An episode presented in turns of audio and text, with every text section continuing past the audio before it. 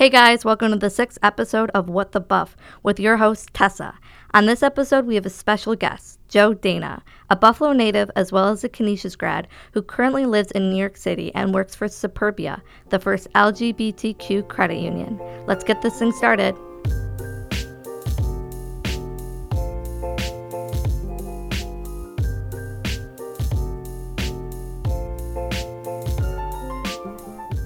I just wanted to let everyone know Noah couldn't make it on this episode, but he sends his best. Welcome to What the Buff, Joe. Thank you for stopping by to be on the podcast. Thank you so much, Tessa. It's awesome to be here. So, have you been enjoying your few days in Buffalo? I have been enjoying my few days in Buffalo. It's always a whirlwind of trying to see everybody you want to see, do everything you want to do, eat all the food you want to eat, drink all the beer you want to drink, and really just get to enjoy the time here. And it's never enough time. Yeah. Have you done any fun things while you're here?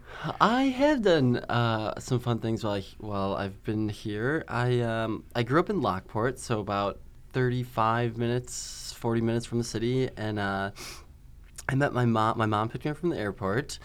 Which it's always, no matter how many times I come to Buffalo a year, it's always very exciting to land and be back in the Buffalo airport. And I feel like, you know, there's this one section of the airport where they're always playing Goo Goo Dolls music. I don't know if anybody's ever experienced that, but it's always like this very warm welcome coming down that sort of walkway there, listening to the Goo Goo Dolls, looking out at the buildings across from the airport. I used to work in one of them for a company called NRG that was right across from the airport. So it's always just kind of all this nostalgia that rushes in every time I get back in Buffalo. That's awesome. Yeah, so I wanted to just hear a little bit about yourself and your relationship with Buffalo, since you mentioned you grew up in Lockport. Well, growing up close to Buffalo was always really exciting. So I would say starting, you know, even in high school, I would come up for different concerts and shows. There's a couple bands from Lockport that were, you know, friends of friends that always had shows up, you know, at different venues here, whether it was at the Mohawk Place or I think the Trellf, it used to be called. And just coming up here and kind of this city escape from, you know, the small town. And Buffalo, I remember just thinking was the biggest, felt like the biggest city in the world. And I was always, even remember being intimidated to sort of come up here. But I always loved the city. And, you know, as I got into later high school, really, really looked forward to moving here to come to Canisius, and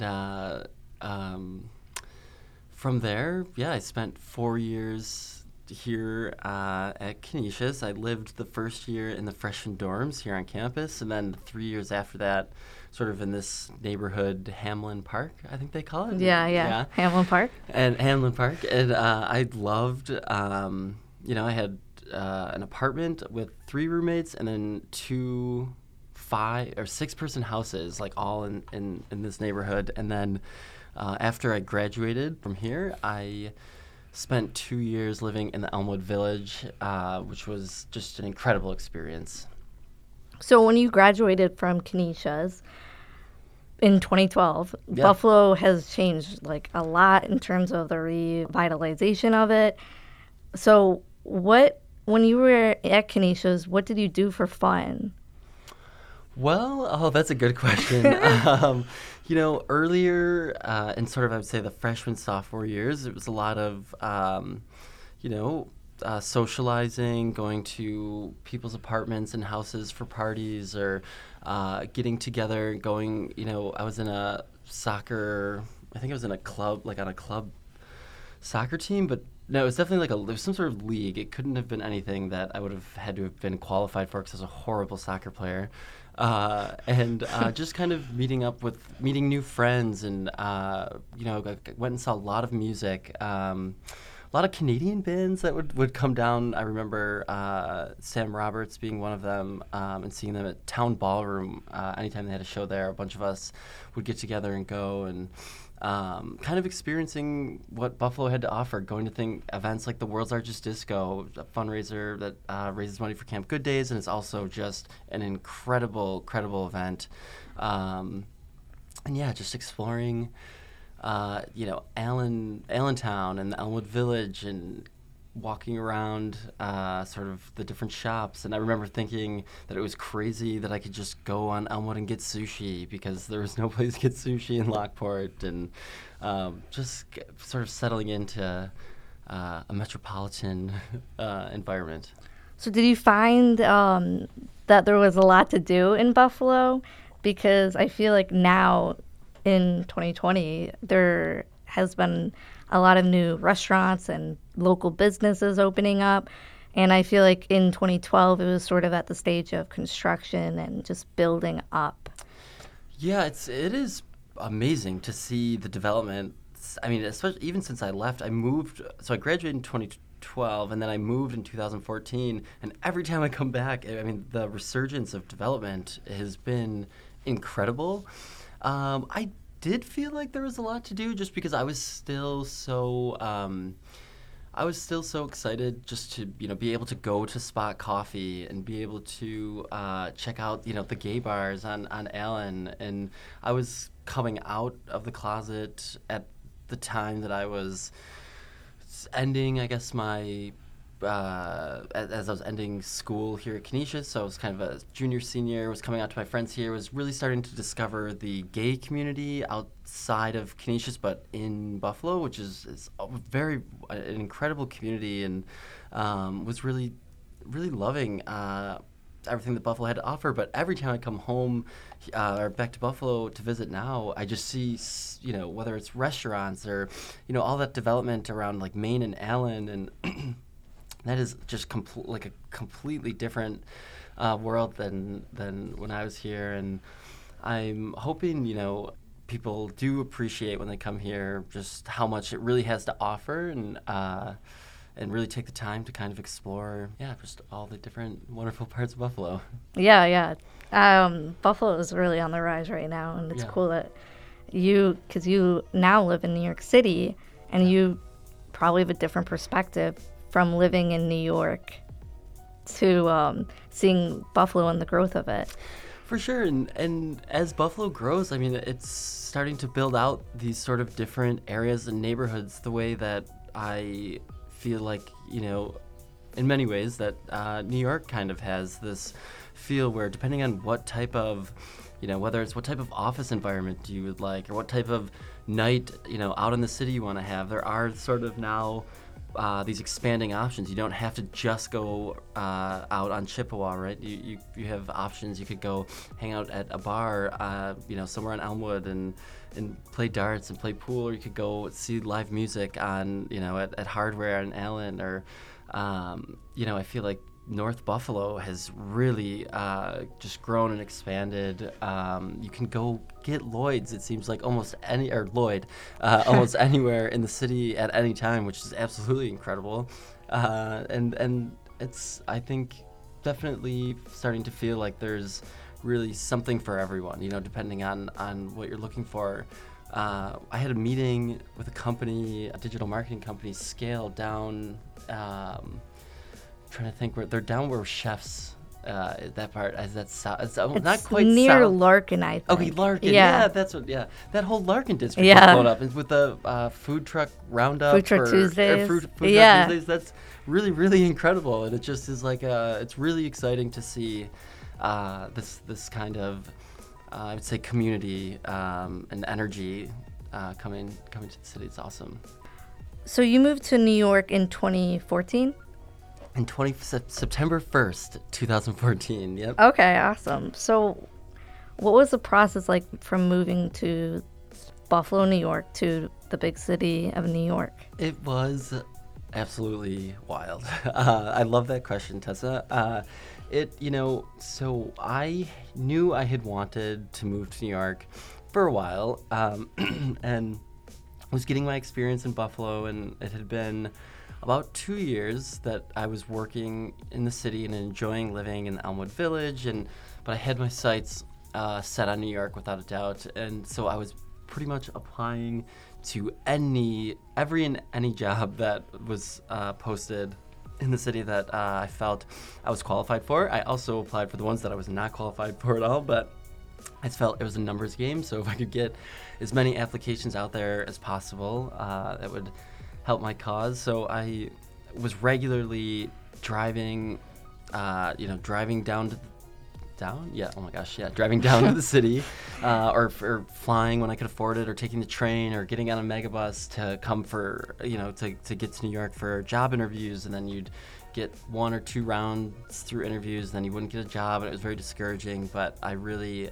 stayed focused, and finally caught a break when I had a friend that was teaching at an elementary school, and said that there was a position as a second grade teacher's aide, and they needed to fill the position as soon as possible. So I went, I interviewed, I drove all the way back to Buffalo, and they called me and said, "Can you be here in 5 days?" I said yes. Like, without even thinking about it, I said yes. Oh, so I had to turn around, sell my car, which I sold for way less than I should have, just because I needed to get the money and I needed to, get myself to the city. I sold everything I had. I moved out of my apartment, and I packed a duffel bag and a backpack, and my mom and my grandma took me to the airport. And within 5 days, I was off to New York, and I crashed in Brooklyn with it was a friend of my cousin's, a friend of mine, but she was a musician. She had this place in Brooklyn. I was crashing on their couch, and that began it has been so far an incredible adventure in New York. That's amazing. I've heard I've heard a few other stories of people and their experience coming to New York, and it seems like they just are destined to be there, and they go off the wind and just crash on someone's couch and try to find a job because they just know that's the place that they were meant to be. And it's interesting how that's sort of like your story too, where you just knew you needed to be there, and you were willing to do anything. It is without a doubt, it is this unexplainable drive and passion to be there, and to just be a part of it. It's an incredible energy when you do get there, that some days is the only thing that gets you through, because it can be very stressful. There was, I'd say the first month and a half, 2 months that I was there, I was crashing at two different apartments on couches. These apartments were not close together, so it'd be these little things, like you'd have a very long, stressful day in public transit, I was learning a new job, I was working 12, 14-hour days, learning to sort of navigate the city, and figuring out things that, like, grocery shopping becomes like a CrossFit workout that you'd never imagined, because trying to schlep groceries, back to the apartment, I had to learn a whole new way of life, because it wasn't like going to Wegmans with my car, loading up for a week and a half of work, worth of groceries, and having it. All that bringing back, it was like, okay, do I want this gallon of milk or do I want this watermelon? I'm not getting both, and just little things like that, or figuring out how to do laundry. And again, the apartments I lived in didn't have laundry in the building, so I had to use these two huge IKEA bags that I would kind of strap to my back and have to haul to a laundromat that was, 3-4 blocks away. And it just became a new way of living. That while it was very stressful, it was exciting, it was motivating, you felt anything was possible, and potential was, unlimited. And the people that you meet, there is a shared energy around people in that same boat. And so what I love about New York is, at any time, depending on how you're feeling, there's part of the city that you can kind of go to sort of really experience and feel that feeling. So to be more specific, if I'm very motivated and feel like I want to listen to some music and walk the Brooklyn Bridge and sort of re-energize myself around why I'm there. I have this beautiful view of the city, and I'm able to reflect on sort of why I'm there. If I'm feeling nostalgic or if we're like homesick or I want to do some writing or something, I can go sit in Central Park. And there's just always sort of these different places to go and people to meet. And I love the progress and the motivation of a lot of the people that I've met. Yeah, I agree with you. I don't live in New York, but hopefully Tessa. Yeah, I love New York. Yeah. So, and whenever I'm there, I do feel like this special kind of feeling that I don't feel like anywhere else. And I think it's in terms of like the people that are there. They're there because they love it and they're passionate for whatever thing they drive towards. And there's just so many different paths you can go when you're in New York. And I was just there recently, and I just had this energy that I felt and loved. And when I came back, I was sad that I wasn't there. And it's cool because it's just cool because I also, like, whenever I come back, I have this different perspective of my life and where I want to go. And I just think New York is just a great city. So I couldn't agree with you more. I know what you mean about it. It isn't like an undescribable feeling in many ways.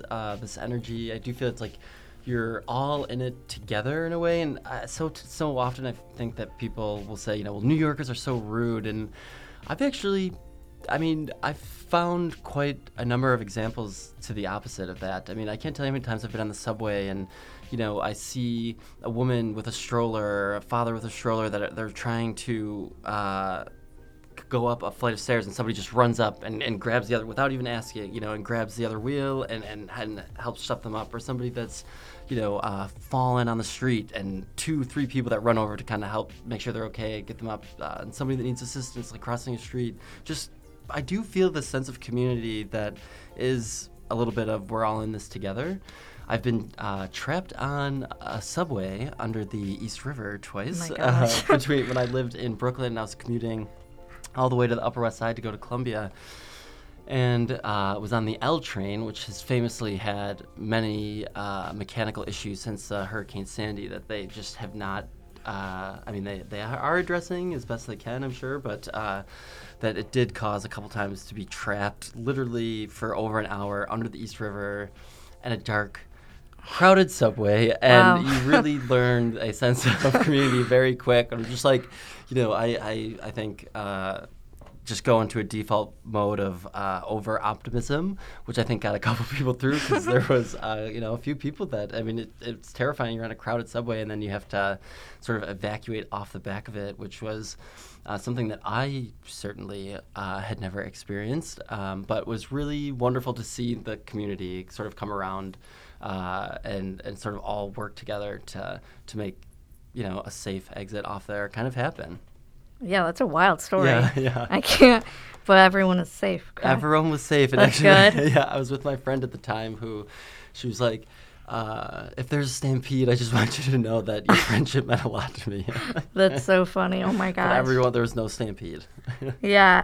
And no, what's crazy, I agree with you, because I tell people, like, because New York is, yeah, like, no one, people are rude and stuff, and they're going places, and you don't want to be in their way. But I've had, the opposite too, where I feel like I've had a lot of people that are nice to me, and like, or I've seen people that are nice to other people. It's like, I know that there was this older man in a wheelchair, and his wife was pushing him, and then they hit a stone or a rock, and the whole wheelchair like dropped, and this was like in the middle of Times Square, and then everyone just came to help him. Yeah, and it's just crazy, like, how the stereotype is that people are known to be right mean. I know, and I mean, and of course you can see examples of people being mean, but you can, it's kind of you can see examples of all, you know, sort of walks of life. And I think that's been one huge piece of my love for that city is, as a gay man, being able to go and completely be myself,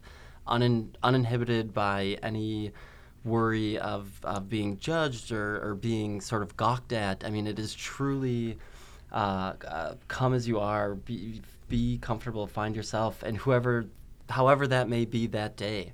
I've walked that city in size 15 white stiletto pumps in an outfit that I wore for Halloween, and nobody batted an eye. I mean, it just is an incredible place where I think that I've been able to really come into my own and do things like paint this gold glitter nail that I have here, and really just sort of enjoy the comfort of the diversity and the culture and the self-exploration. Yeah, if anyone has not visited New York City, they should visit it. And are always welcome to look me up. It was wonderful to have Tessa come and visit the office. And we're always, if anyone's coming, I'm just going to throw this out there. You have a free place to stay. Yeah, well, that's a great transition. So now you work at a great company called Superbia. Can you tell me a little bit more about the company and what you do there? Of course. So Superbia was founded and started by my husband, Miles Myers, who is an absolute just motivating force behind making some real change in, benefit of the LGBTQ community, but I'd say just the greater, community. And he started working on the Superbia Credit Union, I would say 3, maybe almost 4 years ago. And so it was actually on our first date that we had met on Tinder, and he came in. I didn't know exactly what he did, but he was very handsome and he seemed very sweet in our sort of texting. So I thought, let's give this a go. And he came in and sat down. We're getting to get to know each other, and he says, I ask him what he does. He's like, well, I'm in financial services. I'm like, okay, great, like a trader on Wall Street or something. Great, I'm out of here. He's like, I'm actually starting the first ever credit union for the LGBTQ community. And I fell in love. I was like, oh my gosh, this is what an incredible thing to be doing with your life. And so from there, I was, we were dating, and as the business really picked up momentum, I would take on different pieces of work to just to help him, whether it was data entry or kind of more, I would say, on the admin side of things, just to do whatever I could to help. I believed in him. I believed in the mission, and just started helping however I could. I came on more formally maybe about a year and a half ago, and started working sort of as an organizational manager to the company, and then really settling into the position I have now, which is Director of Community Relations and Engagement. It's been an absolute incredible experience to work towards a mission that I believe in, and in working for something that I really believe is going to make such a difference in the world, and it's going to provide opportunities to members of the community and our allies, but to really, really look at the discrimination that LGBTQ community members still face in banking, in insurance, and do something about that to be able to not have to take on the burden that comes with that kind of discrimination. Yeah, and I think it's crazy that the discrimination still happens and exists, and I think a lot of people aren't aware of that. Yeah. And I think it's an important topic and issue that people should be aware of. So I think that's great that Superbia is shedding a light on that, because I think people just don't really realize what's going on that's being swept under the rug. Well, and to give you a couple good examples, starting with the Superbia Credit Union, that is actually one of, I would say, 3 major areas that we are going to be working in that all fall under our sort of parent company, if you will, Superbia Services, Inc. So that's sort of the umbrella company that would have the vertical of the Superbia Credit Union. Underneath it, we'll have Superbia insurance, health insurance, life insurance, and then sort of wealth management, thinking forward through like credit counseling or retirement and putting together budgets and financial planning for members of the community. When one huge just where you really see discrimination and the way that it's the way that it kind of can hide itself in things like insurance. For example, if anybody is familiar with PrEP or Truvada, is a prescription that you can take that prevents the spread of HIV. And insurance companies will charge this, an LGBTQ community member. They will charge a higher premium and or deny their claim for insurance if they are on PrEP or this Truvada because they are deemed a more at-risk person to insure. That does not make any sense. That if you are on that medicine, you are actively making yourself less at risk from a horrible health risk. And it's these kind of examples that can hide themselves, but that are really what we're here to eradicate. Yeah, that's insane that happens. So what does Superbia mean? Superbia actually means pride in Latin.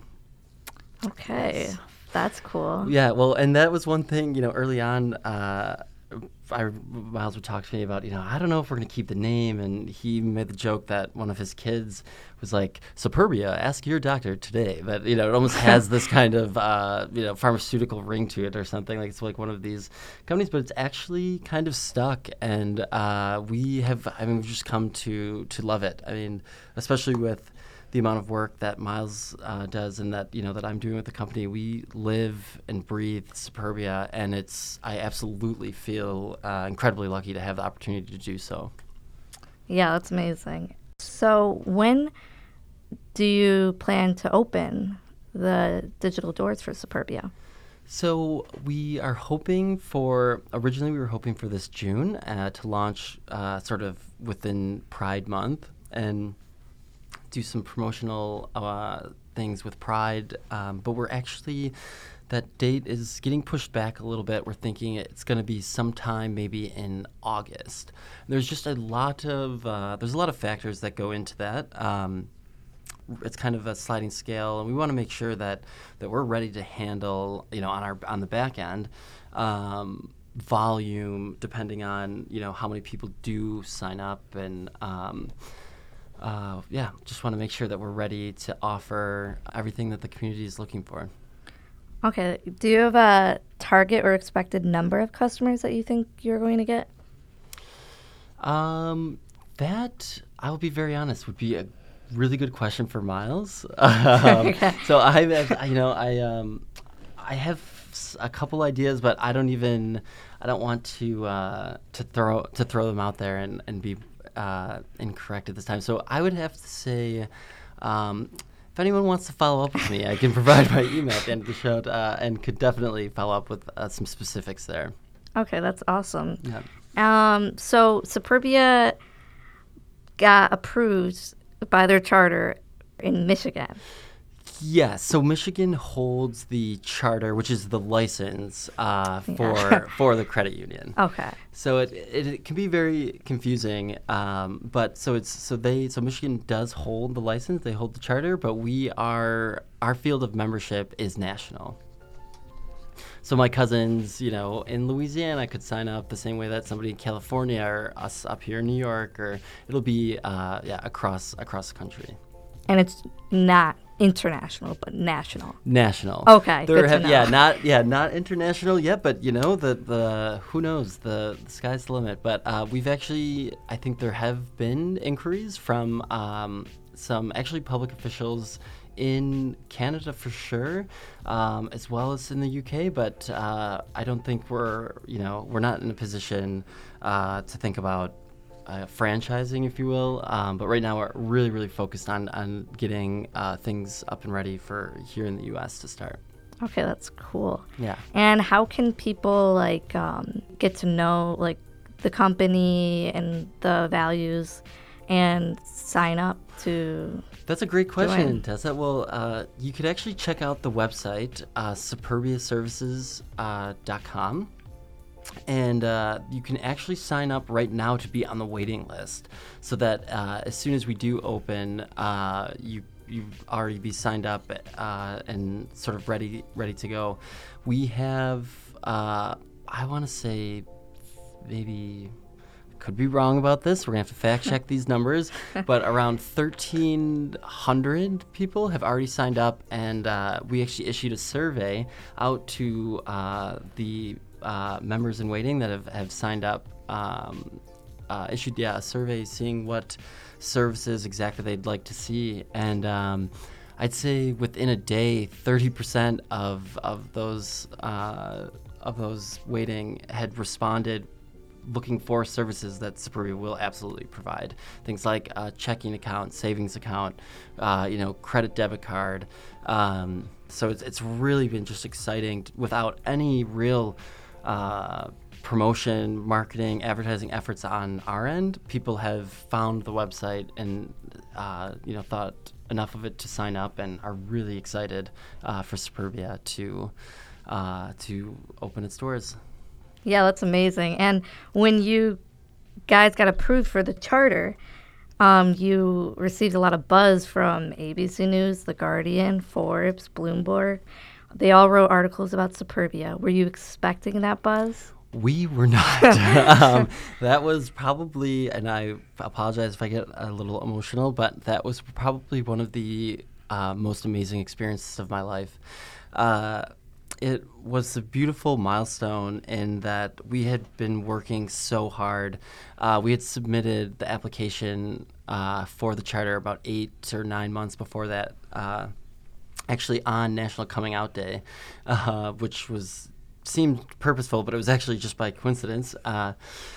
But in that 8 or 9 months that we were waiting, for the approval on the charter, there was just a lot of back and forth, a lot of, working with the regulator to make sure that we were prepared to take this responsibility and to really make sure that everything was ready to go. And so when that approval came in, it was.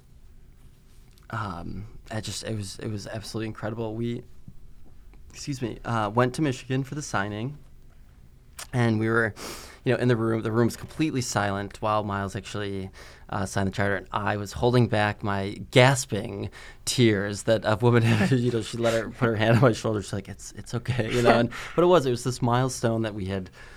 Both worked so hard to get. It was an achievement for the community. It was an achievement for the advancement and excitement, and it was also a launch pad into realizing we still had a lot of work to do. And what had happened was I think a paper out of Detroit had wrote an article about the signing and about it being the first in the world, and from there it was publication after publication, just kept picking it up. And by the time we had gone back to New York later that afternoon, we were sitting in the office, and it was just kind of this Googling over and over Superbia Credit Union, and each time a new outlet or a new website or publication had picked it up, and I back and forth. Miles and I were just in tears, crying, and trying to call our family, and it just was really amazing. And it's without a doubt, I would say, a testament to how hard Miles has really been working, and how hard I've been, also working for Superbia. But really, just somebody said it very well that. No one would chew through a wall more than Miles to get this done. I mean, the things he has sacrificed to do this for the community has been incredible. And all along the way, I've seen many opportunities for him to take, I would say, not an easier way out, but sort of like there's been opportunities to compromise the value in the mission by getting it done faster, and he has absolutely stayed steadfast in making sure that the mission comes first and that there would never be an opportunity for somebody to come in and, let's say, you know, shut Superbia down or just sort of has never taken the easy way out to get it done faster, and rather just reinforced that it will be done the way he believes that it should be. And it just, I have all the respect in the world for him, and I'm happy to give all of our life to, you know, making this a reality for the community. Yeah, wow, that sounds like a beautiful moment. Yeah. And it sounds like it's been quite the journey, and it's continuing on. Yes, it definitely is. Yeah, there's going to be a lot of exciting things on the way. Well, I'm excited to see it happen. So I had one more question that I wanted to ask you. So let's say you're doing a TED Talk. Yes. And you have to make 3 points about Superbia. Mm. What would they be? They would be, let me think, the three, like, that the mission to eradicate discrimination is starting with in banking by having the credit union in place is absolutely vital to the eradication of discrimination in banking. I would say that it's not Miles that is doing this. It is not myself that is doing this, and when I say that, that's movement. It is not even Superbia that is initiating this movement. It is the community that will make this change, and it is just the Superbia being the vehicle, if you will, to sort of get there. It's just whatever we can do to share resources, to share information, to get things out there for the community to make the change. And third would be that it just was hard to believe that this didn't already exist, and that now is absolutely the time. You know, we've seen when Miles began Superbia, it was almost in response to a radical acceptance that the community was experiencing. You know, when Superbia began, Obama was in office. Oh my goodness, what a wonderful time that was. Yeah. And it seemed like, you know, I mean, gay marriage was legalized. There was all of these, advancements and sort of benefits to the community we were seeing, and it has gone. There's been a shift in, you know, obviously with the changing in administration, that this has become almost a defense to the rollback in rights that we're seeing for the community. I mean, you look at things like the ban of transgender individuals in the military, which is, it's just absolutely terrifying to now see just human rights being rolled back and taken away from members of our community. So I would say that Superbia has now been a just force and in defense of, you know, keeping people from our community safe and giving them the human rights that they deserve. Wow. And those are my stumbly 3 TED Talk points. Well, those are great points. I would attend the TED Talk. Yeah. So, well, thank you so much, Joe, for being on this week's episode. Make sure to check out this amazing company. You can go to SuperbiaServices.com and keep an eye out for the opening date of Superbia to be announced. Thank you also to everyone for listening to this week's episode. Check out our other episodes by searching Griffcast on all podcast platforms. We'll see you next time. Thanks, Tessa.